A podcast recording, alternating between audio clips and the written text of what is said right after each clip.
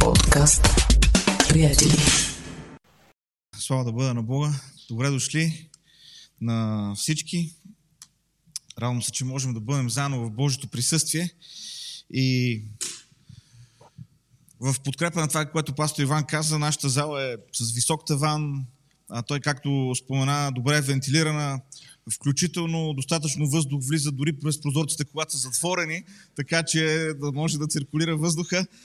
Така че не се притеснявайте да бъдете а, тук присъствено, разбира се, защото а, колкото и да е а, в помощ това, че можем да бъдем заедно виртуално и това е чудесно. Видях, че има хора, които днес ни гледат а, от а, извън страната, от а, Украина, от а, Белгия, доколкото видях, от Италия имаше хора. Бог да ви благослови. Чудесно е, че по този начин може да бъдем заедно, но ако сте тук в София, 10.30 неделя, Боливар Христо Ботев, номер 71, а, за да можем да бъдем заедно в Божието присъствие, да се видим лице в лице, да общуваме по по-различен начин. Да не се окаже, нали, че на църква можем да бъдем виртуално, но в небето не можем да бъдем виртуално. Там можем да бъдем само а, реално. Така че да не пропускаме тази възможност. Днес ще говоря за една тема, която признавам си, за мен е странна. Също така е изненадващо, че се реших да говоря по тази тема, защото признавам си, за мен тя е противоестествена. Ако сте видяли анонса в Фейсбук, днешната проповед е заглавена Бягай. И без да се нали, представям излишно като някакъв смелчага или нещо такова, искам да кажа, че никога не съм бил привърженик на бягането. В смисъл да бягаш от проблемите, да бягаш от а, трудни ситуации, а, да бягаш дори от конфликти. Не съм бил никога човек, който е привърженик на този подход. Обаче, Божието Слово ни говори за бягането от определени ситуации и днес искам да говоря точно за това. Появява се ситуация в живота ти, имаш две възможности. Да бягаш или да стоиш. Правиш проучване, търсиш съвет. Един ти казва, бягай, не се занимавай с това нещо. Друг ти казва, стой, отстоявай си позицията, бори се. И тук не става въпрос за това дали си силен или си слаб. Не става въпрос за това дали си умен или си глупав. Става въпрос за това какво е правилно в тази конкретна ситуация. И явно това е проблем, казус, с който не само ние като съвременни хора се борим. Явно това е било проблем и в древността, защото в притчи 27 глава 12 стих четем Благоразумният предвижда злото и се укрива, а неразумният върви напред и страда. Тоест, още в древността Соломон наблюдава тази закономерност, че има хора, които предвиждат онова, което е трудност, онова, с което не могат да се справят и намират начин да се предпазят от него. Как да знаем кога да стоим и кога да бягаме? Е, Библията ни показва това. Библията ни казва кога да бягаме. Библията ясно говори от какво трябва да бягаме. И когато Библията ни говори за това от какво трябва да бягаме, то това ни показва и кога трябва да бягаме. О, да, има неща, от които трябва да бягаме. Колкото и странно да звучи това. Човешкото разбиране за сила е, че ти никога не бягаш. Силният не бяга. Ако бягаш, значи си слаб. Библията ни казва обаче точно обратното. Мъдрият знае кога да бяга. Силният човек бяга от онези неща, от които Библията му казва да бяга. Днес ще говорим точно за това. От какво трябва да бягаш? Мисля, че в тези въведителни думи достатъчно добре се аргументирах за това, че има моменти, в които трябва да бягаме. И го казвам не само заради вас, които сте тук, или заради вас, които ни гледате, казвам го и заради себе си. Защото моят естествен инстинкт е да не бягам. Моят естествен инстинкт е да, да вървя напред към конфронтацията. Но Божието Слово ни казва, че има неща, от които трябва да бягаме. И ако Божието Слово ни го казва, то ние трябва да обърнем внимание на това, което то ни казва. На първо място, искам да споделя с вас нещо, което е много важно. Бягай от сексуалната нечистота. Това е което ни казва Божието Слово. Първо Коринтияни, 6 глава, 18 до 20 стих. Бягайте от сексуалния грях. Всеки друг грях, който човек може да извърши, е извън тялото му. Но който върши сексуален грях, върши грях срещу собственото си тяло. Нима не знаете, че тялото ви е храм на Святия Дух, който е във вас и който ви е даден от Бога и че не, му, и че не принадлежите на себе си. Бог ви купи и заплати цената. За това прославете Бога с телата си. Едни много силни думи на апостол Павел. Бягай от сексуалния грях. Бягай от сексуалната нечистота. А ако има нещо, от което да сме заобиколени в 2021 година, то това е сексуална нечистота. Навсякъде около нас, в рекламите, в филмите, които излизат, в езика, който се използва. Много силни и важни думи в едно свръх сексуализирано време, в което живеем. Бягай от сексуалната нечистота. И понеже говорим за сексуалната нечистота, нека ви кажа, тук не става въпрос само за така най- първосигналните неща, за които можем да се сетим и които ги дефинираме като а, сексуална нечистота. Днес, например, благодарение на устройствата, които имаме в джобовете си или на, или на а, бюрата си, съвсем лесно можем да допуснем сексуална нечистота до нас. Разбира се, че говоря за дигиталните сексуални грехове. Много харесвам това, което един автор, той се казва Кембел Майкъл Пайн, казва Сърцето не може да пожелае онова, което очите не виждат. Сърцето не може да пожелае онова, което очите не виждат. Пази очите си. Аз също ползвам устройства. Напълно ми е ясно, че по някой път пред нас изкачат реклами или постове на хора, с които сме просто контакти, които са неподходящи. Искам да ви кажа нещо. Трябва да се научим как да ползваме тия приложения, които ползваме, така че да филтрираме онова, което виждат очите ни.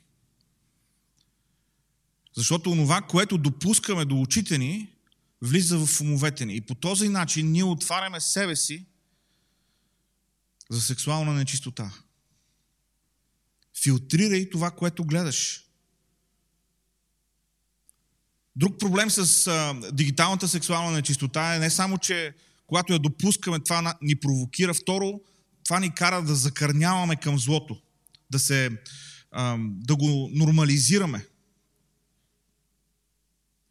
Спомням си преди години, а, имаше в България гостуваше един преподавател, аз преподавах за него. И една от сутрините а, имаше свободно време, в което той не преподаваше. Аз му предложих да отидем да пием кафе. И отидохме в един мол в София. Имаше там едно а, добро кафе. Седнахме и докато седиме и пием кафе, аз го забелязвам, че нещо се върти в стола, не се чувства комфортно. И по едно време ми каза, а имаш нещо против да си сменим местата. И аз казвам, и не, нямам нищо против. Нали, седнах от среща срещу него, продължихме си говориме.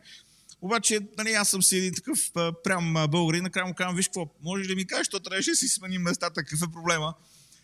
Той казва, моят проблем е свързано с витрината от среща. И аз опитвам се да видя какво има по витрините от среща, обаче нищо не забелязвам. И тогава той им показва. Една от витрините от среща е на магазин за дамско бельо. В витрината няма гола жена, има манекен с бельо. И аз казвам, смисъл, да, това е магазин за бельо. Той казва, тая гледка е не- непривична е за мен. Казва, при нас това нещо нали, го няма така по витрините. Запомнил съм тази история, защото тогава си дадох сметка, че неща, за които нашите очи са привикнали, могат да бъдат шокиращи за друг човек. Ако ние допускаме сексуална нечистота до очите си през дигиталните устройства, ние привикваме с това нещо. А приятели, това не е нещо добро, с което да привикваме. Това не е нещо добро, с което да привикваме. Дигиталната, дигиталните сексуални грехове, трябва да се пазваме от тях. Разбира се, когато говорим за сексуална нечистота, от която да бягаме, става въпрос и за предизвикателното поведение. Не знам дали сте виждали, има едно такова вайрал видео за а, един а, мъж, който стои в една зоологическа градина до, до гледката на лъва. Не знам дали сте го гледали.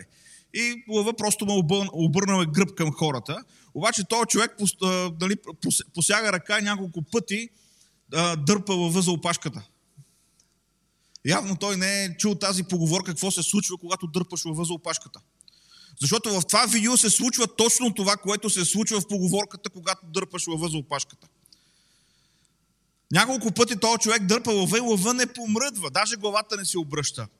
И в един от пътите, когато тръгна с ръката си да дразни лъва, това животно се обърна светкавично и просто захапа ръката му.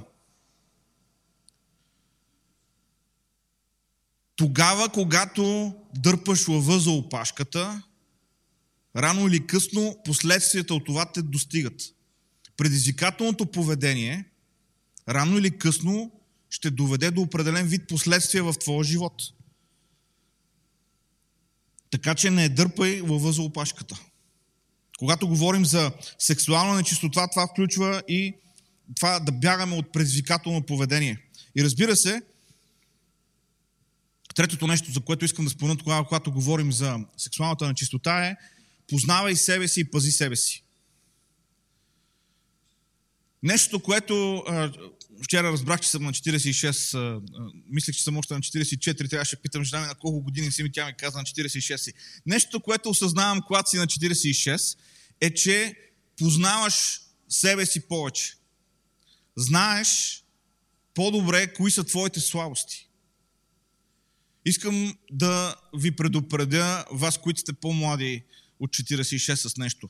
Не дейте да чакате прекалено дълго време, за да познавате себе си. Познайте себе си от по-рано, за да може да пазите себе си. Впрягайте мислите си в уния неща, които са добри. А чрез устройствата, които имаме, това е то, точно толкова лесно, колкото и да се отдадеме на сексуална нечистота, дигитална. Впрягай ума си в нещо, което е добро. Чети Словото. Запаметявай Словото. Някой път, ако трябва, предизвиквам ви да направите нещо. Някой път просто изберете два стиха от Библията, вземете един лист и химикалка. Знам, че това това е много странно а, в нашето време да, да, да вземеш лист и химикалка, но вземете лист и химикалка и просто препишете тия два стиха. И след това затворете Библията и прочетете това, което сте написали. Да видите по колко по-различен начин ще погледнете на този текст. Впрегнете ума си в онези неща, които са добри. Защото ако не го правите преднамерено, ума ще започне да блуждае и лесно ще намери онези неща, които не са добри. Познавай себе си и пази себе си. Чети Словото, запаметявай Словото, чети или слушай литература, която е полезна. Днес поне не можем да се оплачем, че няма как да това да се случи. Може да се случи много лесно. Бягай от сексуалната нечистота. Християнина, Христовия последовател, трябва да бяга от сексуалната нечистота. Това е което Словото ни казва. Грешка е, ако си мислим не, аз ще се изправя и аз ще устоя, аз ще покажа, че съм силен вярващ. Като съм в това место, обаче няма да гледам на там или няма да мисля за това. Не, ти се, ако се поставиш в тази ситуация, ти вече губиш. Библията ни казва бягай. И думата, която е използвана в гръцки, означава точно това бягай, спасявай се. В смисъл панически бяг, просто изнеси се. Това е което ни казва Библията. Бягай от сексуалната нечистота. На второ място, като Христови последователи, Библията ни казва, бягай от идолопоклонството. Бягай от идолопоклонството. Как е възможно християнин да бяга от идолопоклонството? Ма ние християните, ние не сме идолопоклонници. И въпреки това апостол Павел в първото послание към Коринтините, 10 глава, 14 стих казва В заключение, скъпи мои, ще ви кажа да бягате от идолопоклонството.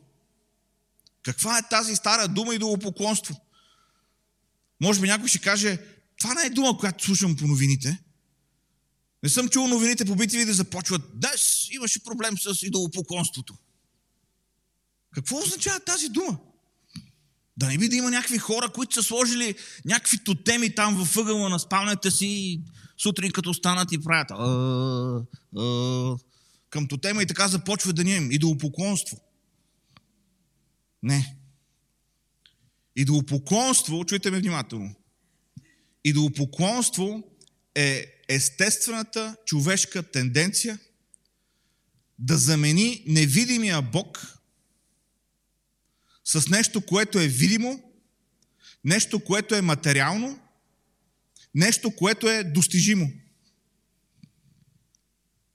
Естествената човешка тенденция е да замени невидимия Бог с нещо, което е видимо, нещо, което е материално, нещо, което е достижимо. Не е нужно човек да поставя вкъщи тотем, за да е идолопоклонник в този смисъл.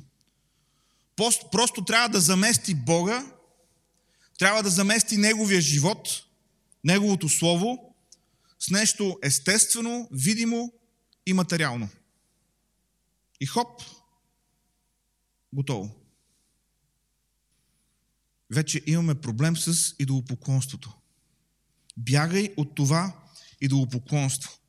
И понеже идолопоклонството в 21 век може да вземе толкова много форми, признавам си, трябваше да, да бъда много избирателен, когато а, мисля за онези форми на идолопоклонство, а, които е най-важно да спомена. Затова ще спомена три форми на идолопоклонство, от което трябва да бягаме.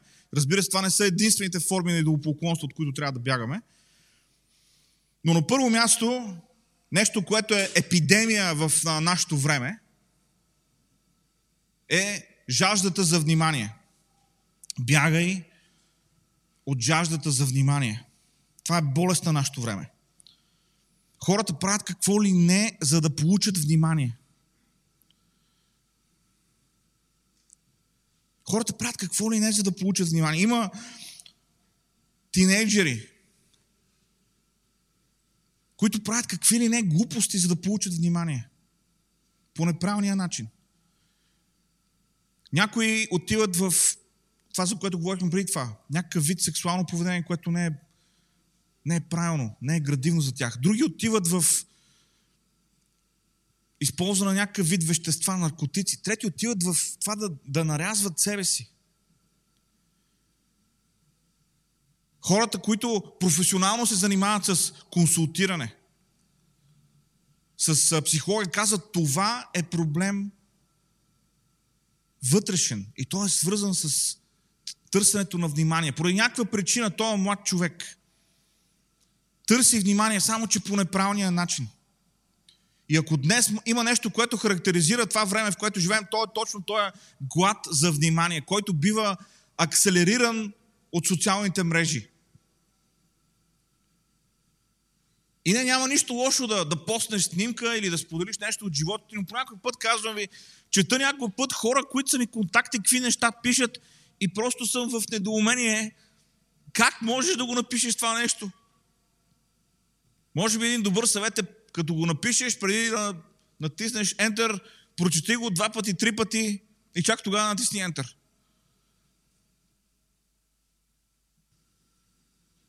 Жаждата за внимание, болест на нашето време. Форма на идолопоклонство. Какво да кажем за успехът? Каквото и да означава това. Успехът на пиадестал. Успех спрямо кой? С какво се сравняваме, когато говорим за успеха? А какво да кажем за човешкото одобрение? Като вид идолопоклонство. Хора, които са готови да се съгласят с всичко, да направят всичко само и само да получат одобрението на групата, към която искат да принадлежат. Това е толкова характерно за децата в училище. Така наречения peer pressure. Натиска от съучениците. Всички имат еди какво си и аз искам да го имам. Или всички носят тази марка и аз трябва да имам нещо от тази марка. Общувай с добри хора от църквата. Общувай с добри хора от църквата. Някой ще каже, е, пасторе, какви ги говориш? Как така да общуваш с добри хора от църквата? Има ли лоши хора в църквата? Ми не знам, чакайте да видим какво казва Божието Слово. Първо Коринтияни 5 глава 11 стих казва Това, което ви писах е да не общувате с някой, който нарича себе си брат в Христос, а върши сексуални грехове и е алчен, идолопоклонник, клеветник, пияница или измамник. Дори не сядайте да се храните с такъв човек.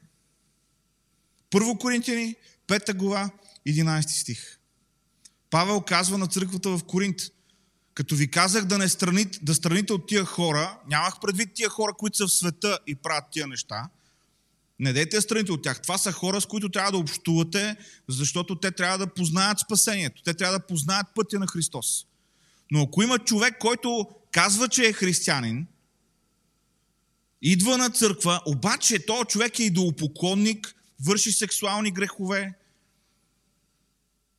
списъка е тук клеветник, пияница или измамник. Павел казва с такъв даже не сядайте да ядете. Какъв е нашия проблем? Знаете ли? Ние правим точно обратното. Ние не общуваме с хората в света, които те са лоши, тези грешници, тези хора, които правят такива ужасни неща. И в същото време си затваряме очите за хората в църквата, които живеят по този начин. Това е точно обратното на това, което Божието Слово ни казва. Възможно е човек да ходи на църква и да е в плен на идолопоклонството. Хей, има църкви, които проповядват идолопоклонство официално. Нека, нека си ги кажем нещата. Има църкви, които издигат в, на пиадестал неща, които не трябва да бъдат даже споменавани между вярващите. Бягай от идолопоклонството.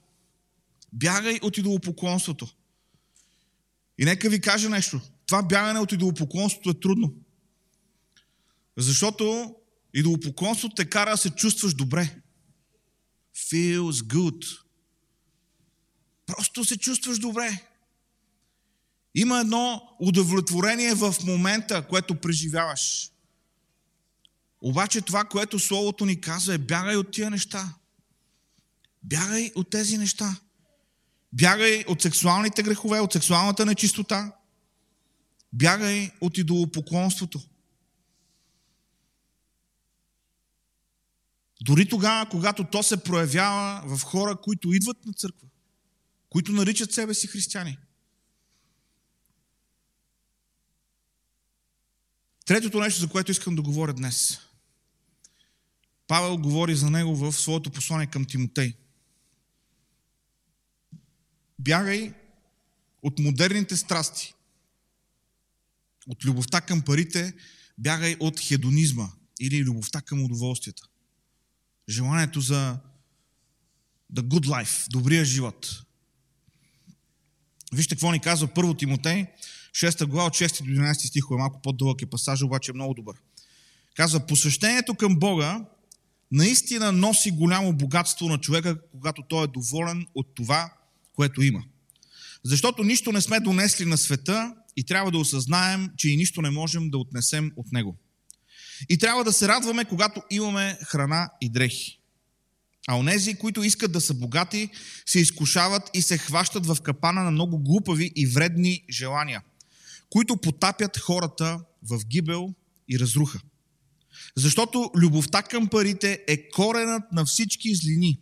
И в стремежа си към богатството някои хора се отклониха от вярата и сами, и сами си навлякоха много страдания. Но ти, като Божий човек, бягай от тези неща и се стреми да живееш праведно, да служиш на Бога, да имаш вяра, любов и търпение, да бъдеш любезен и внимателен към останалите. Днес, приятели, страстите царуват. Днес страстите царуват. Цели индустрии, индустрии за милиарди долари са изградени за да експлуатират човешките страсти. И не говоря само за сексуалната индустрия, дори не говоря само за ужасяващата индустрия на трафик, на сексуален трафик на хора. Говоря за онова, което е свързано с потреблението.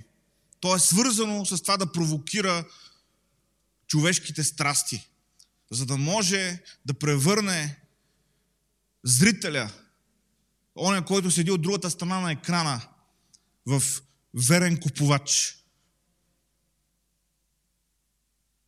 Божието Слово ти казва, бягай от тези неща.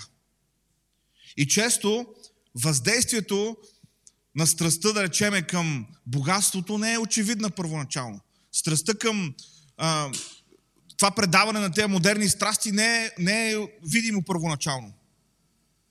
То е невидимо за очите. Има една много интересна история, свързана с банковите служители в Съединените щати в началото на 20 век. Започва да се забелязва една тенденция в служителките, които броят парите. Че след определен стаж на работа в банките, всички напускат и имат едни и същи симптоми. Получават обриви, които не могат да бъдат излекувани с най-различни лекарства, които се пробват. И така един ам, доктор решава да, да почне да направи по-задълбочени изследвания. И открива, че в кръвта на тези служителки има необичайно високи нива на амоняк. Амоняка, както знаем, е отрова. Обаче, освен, че амоняка е отрова, той е бил използван в боята, с която са се печатали банкнотите. И така всъщност тези жени, които работата им е била да броят парите и да ги подреждат в банката, правят това нещо месеци, години и неусетно амоняка от банкнотите, от боята върху банкнотите, се пренася върху ръцете им, оттам влиза в кръвта им и започва да ги трови. Без те да осъзнават това нещо, без те да виждат този процес, който се случва. Любовта към парите действа по същия начин. Първоначално не изглежда да има нещо лошо. Не изглежда нещо да, да не е както трябва. Отначало всичко изглежда наред, но идва момент, когато човек е натровен отвътре. Затова Словото ни казва, бягай от тези неща. Бягай! Бягай от любовта към парите. И не ме разбирате, не казвам, че трябва да живеем в комуни, без кешово, нали, без никакви парични средства. Не е това, което казвам. Казвам, че трябва да пазим сърцата си. Защото не на празно Божието Слово ни предупреждава. Да се пазим. Да се пазим. Вижте какво казва отново апостол Павел към Тимотей, само че във второто послание – втората глава, 22 стих. Това е супер лесен стих за, за, за запаметяване. Второ Тимотей 2, 22. Само двойки и един Тимотей по средата. Бягай от младежките страсти и се стреми към праведен живот, вяра, любов и мир, заедно с всички, които се доверяват на Господа с чисти сърца. Бягай. Отново същата дума. Бягай от младежките страсти. Някой ще каже, е, аз сега, аз съм млад човек, сега ако тръгна да бягам от, от тия неща, които моите връстници правят, ми аз ще стана като тебе. Не толкова млад.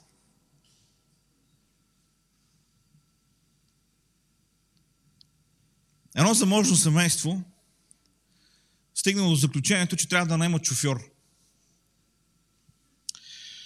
Пуснали обява с определени конкретни изисквания към човека, който иска да бъде шофьор. Явили се трима кандидати. Семейството решило, че майката трябва да проведе интервюто, понеже тя има най- така, тя е най-внимателна, има най-голям, най-голям интерес да пази децата и тя трябва да проведе интервюто с шофьорите. Тя решила да зададе един и същия въпрос на тримата кандидати, по-отделно, когато говори с тях. И този въпрос бил колко близо можеш да караш до опасността, без да имаме проблеми в колата? Колко близо можеш да караш до опасността, без да имаме проблеми в колата? Това е добър пример за моята дъщеря, която е шофьор отскоро. И така дошъл първия кандидат и казал, аз съм много добър шофьор, ето моите препоръки. Мога да карам на половин метър от, от супер опасна ситуация и хората в колата няма да усетят. Аз съм в контрол на автомобила. Жената отговорила, вие не сте нашия шофьор. Дошъл втория кандидат, явно бил по-добър шофьор от този. Дал своите препоръки, казал къде има опит.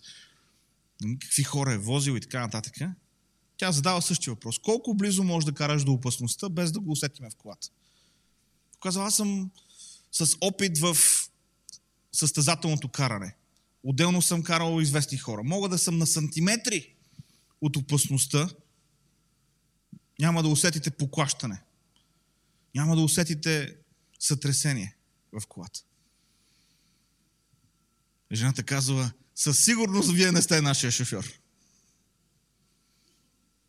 Дошъл третият кандидат, тя задава същия въпрос. Колко близо можеш да караш до опасността, без да го усетим в колата? Човек е дал своите препоръки, говорил за своя опит и когато чул този въпрос, казал, близо ли? Аз се стремя да карам колкото се може по-далече от опасността, за да може хората, които возя, да бъдат в безопасност. Жената се усмихна и казала, наед сте. Вие сте нашия шофьор. Бъди такъв шофьор на себе си, че да водиш сърцето си и умът си далеч от опасностите. Защото не се съмнявай, този свят е пълен с опасности. Този свят е пълен с неща, от които трябва да бягаш. Неща, които не можеш да пребориш. Неща, които не можеш да победиш напред с главата. Въпросът не е колко близо до греха можеш да бъдеш. Въпросът е колко далеч трябва да бъдеш от греха. Колко далеч трябва да бъдеш от тези неща, от които трябва да бягаш.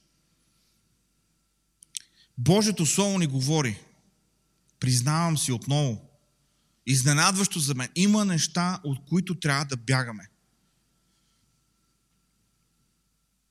Има неща, от които трябва да бягаме. Не се опитвай да вървиш напред с главата срещу тези неща. Защото ако Библията ти казва, че трябва да бягаш, значи трябва да бягаш. Когато Библията ти казва бягай, бягай. Не си по-умен от Бога. Няма да можеш да, пребориш залозите срещу тебе в тази ситуация. Не, нямаш гаранция, че ще се измъкнеш леко. Ако излизаш изпод чадъра, ще те навали. В най-добрия случай ще те навали, в най-лошия може и град да те удари. Който седи под сянката на Всевишния, той ще пребъдва. Как беше? Който седи под покрива на Всевишния, той ще пребъдва под сянката на Всемогъщия.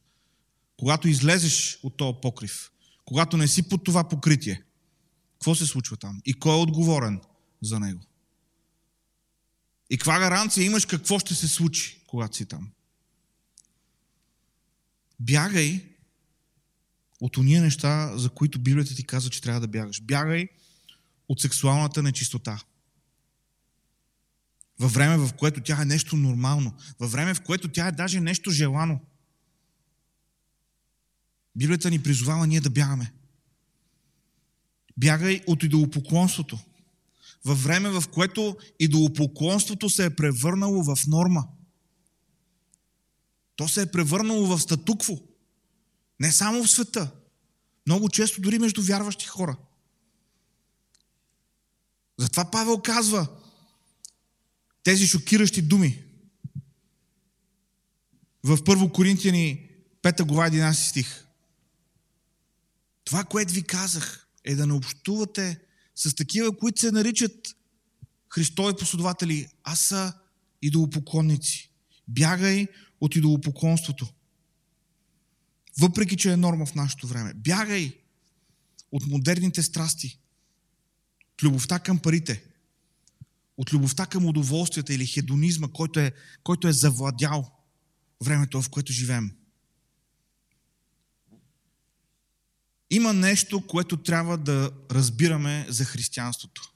За това какво означава да си християнин. Какво означава да си Христов последовател. Да си Христов последовател винаги е било нещо, което е антисистемно. То е израз на най-възвишения бунт, в който човек може да участва срещу системата, в която живее. И може да си говорим за историята на църквата и периодите, когато християнството е било държавна религия или когато християнството е било някакъв вид преобладаваща религия в една или в друга страна, на един или на друг континент. Но в края на краищата, това да бъдеш последовател на Христос, означава да вървиш срещу течението. Означава да стоиш за това, което е правилно, без значение какво казва мнозинството. Означава да бъдеш наистина последовател на Христовото учение. Да, да бъдеш последовател на Христос означава, че има неща, ситуации, в които ще трябва да бягаш. В които ще трябва и аз да бягам.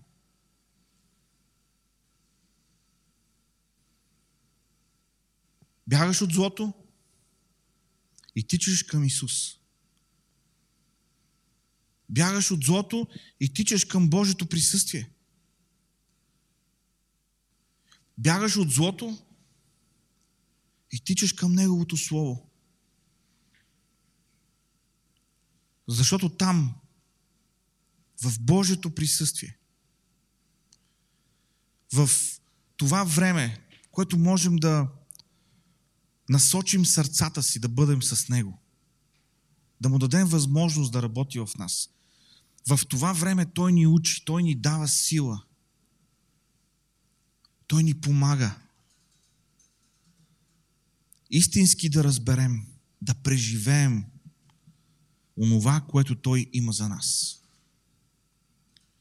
И знаете ли, приятели, щеше ми се да има някакъв шорткът, да има някакъв бърз път към зрелостта. Но няма. Част от нашия християнски път е да бягаме от онова, от което Библията ни казва да бягаме.